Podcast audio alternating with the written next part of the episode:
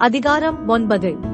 சமுல் என்பவன் இன்னும் கர்த்தருடைய சீஷரை பயமுறுத்தி கொலை செய்யும்படி சீரி பிரதான ஆசாரியரிடத்திற்கு போய் இந்த மார்க்கத்தாராகிய புருஷரையாகிலும் ஸ்திரீகளையாகிலும் தான் கண்டுபிடித்தால் அவர்களை கட்டி எருசலேமுக்கு கொண்டு வரும்படி தமஸ்குவில் உள்ள ஜபாலயங்களுக்கு நிருபங்களை கேட்டு வாங்கினான்.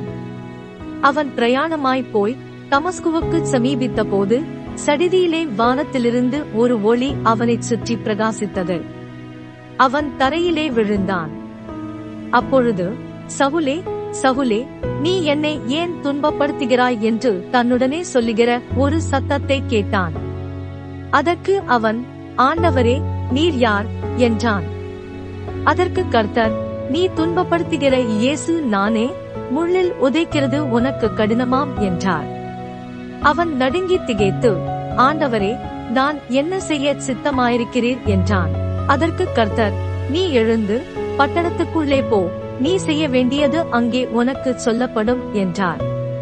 அவனுடனே கூட பிரயாணம் பண்ணின மனுஷர்கள் சத்தத்தை கேட்டும் ஒருவரையும் காணாமல் பிரமித்து நின்றார்கள்.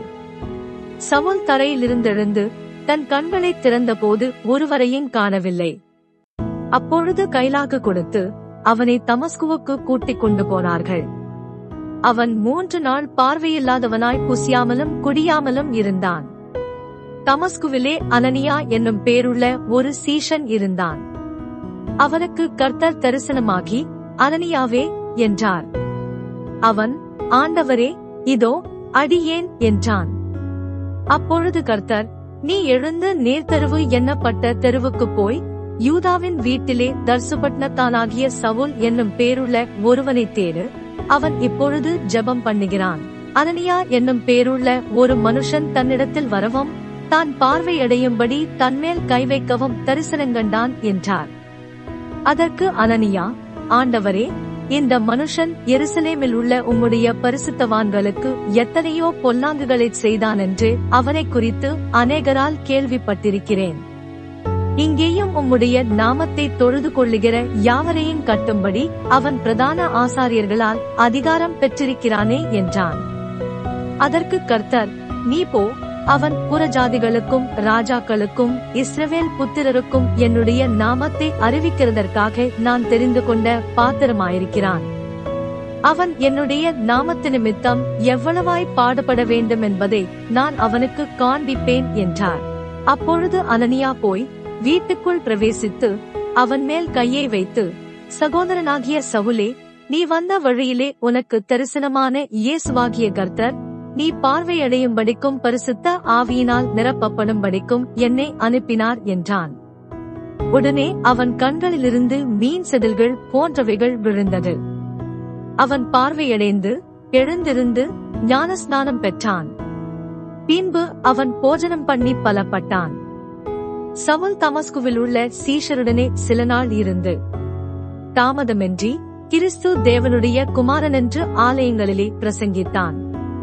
கேட்டவர்கள் எல்லாரும் ஆச்சரியப்பட்டு எருசலேமில் இந்த நாமத்தை தொழுது கொள்ளுகிறவர்களை நாசமாக்கி இங்கேயும் அப்படிப்பட்டவர்களை கட்டி பிரதான ஆசாரியர்களிடத்திற்கு கொண்டு போகும்படி வந்தவன் இவரல்லவா? என்றார்கள். சவுல் அதிகமாக திறன் கொண்டு இவரே கிறிஸ்துவென்று திருஷ்டாந்தப்படுத்தி தமஸ்குவில் குடியிருக்கிற யூதர்களை கலங்க பண்ணினான். அநேக நாள் சென்ற பின்பு யூதர்கள் அவனை கொலை செய்யும்படி ஆலோசனை பண்ணினார்கள். அவர்களுடைய யோசனை சவுலுக்கு தெரிய வந்தது. அவனை கொலை செய்யும்படி அவர்கள் இரவும் பகலும் கோட்டை வாசல்களை காத்துக் கொண்டிருந்தார்கள். சீஷர்கள் இராத்திரியிலே அவனை கூட்டிக் கொண்டு போய் ஒரு கூடையிலே வைத்து மதில் வழியாய் இறக்கிவிட்டார்கள். சவுல் எருசலேமுக்கு வந்து சீஷருடனே சேர்ந்து கொள்ள பார்த்தான். அவர்கள் அவனை சீஷன் என்று நம்பாமல் எல்லாரும் அவனுக்கு பயந்திருந்தார்கள். அப்பொழுது பனபா என்பவன் அவனை சேர்த்துக் கொண்டு அப்போ சிலரிடத்தில் அழைத்துக் கொண்டு போய் வழியிலே அவன் கர்த்தரை கண்ட விதத்தையும் அவர் அவனுடனே பேசினதையும் தமஸ்குவில் அவன் இயேசுவின் நாமத்தினாலே தைரியமாய் பிரசங்கித்ததையும் அவர்களுக்கு விவரித்துச் சொன்னான். அதன் பின்பு அவன் எருசலேமிலே அவர்களிடத்தில் போக்கும் வரத்துமாயிருந்து கர்த்தராகிய இயேசுவின் நாமத்தினாலே தைரியமாய் பிரசங்கித்து கிரேக்கருடனே பேசி தர்க்கித்தான்.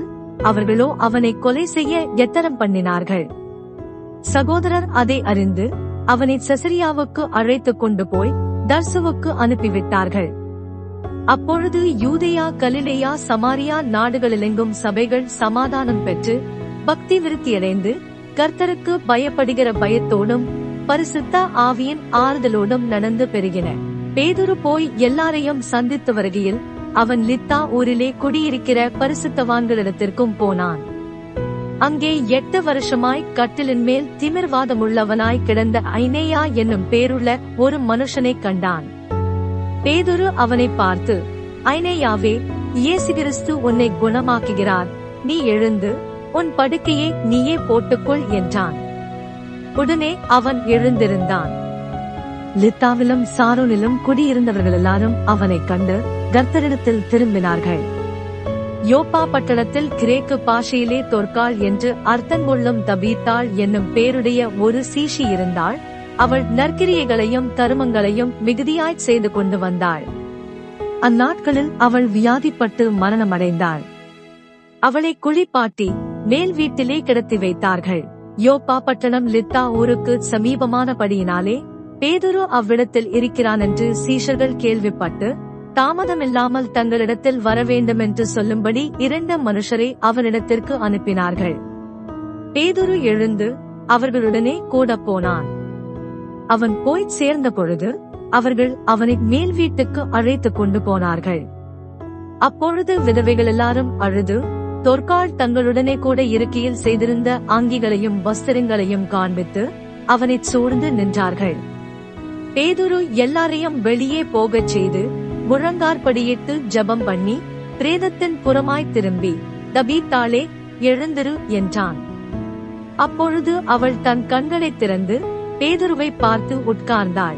அவன் அவளுக்கு கை கொடுத்து அவளை எழுந்திருக்க பண்ணி பரிசுத்தவான்களையும் விதவைகளையும் அழைத்து அவளை உயிருள்ளவளாக அவர்களுக்கு முன் நிறுத்தினான். இது யோப்பா பட்டணம் எங்கும் தெரிய வந்தது. அப்பொழுது அநேகர் கர்த்தரிடத்தில் விசுவாசம் உள்ளவர்களானார்கள். பின்பு அவன் யோப்பா பட்டணத்திலே தோல் பதனிடுகிறவனாகிய சீமோன் என்னும் ஒருவனிடத்தில் அநேக நாள் தங்கியிருந்தான்.